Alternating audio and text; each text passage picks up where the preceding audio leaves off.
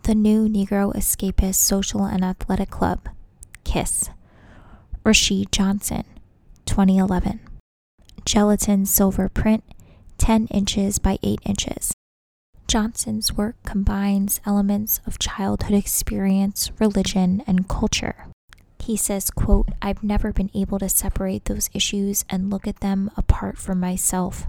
Race, class, childhood experience, the books I found on my mother's bookshelf, the albums I found in my father's basement.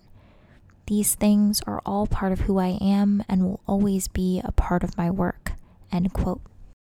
The Kiss is part of a series of double exposure portraits of polished looking African American men called the New Negro Escapist Social and Athletic Club.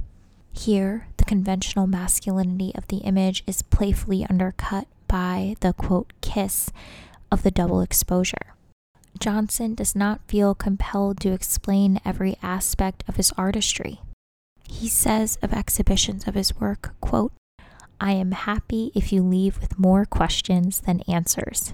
End quote.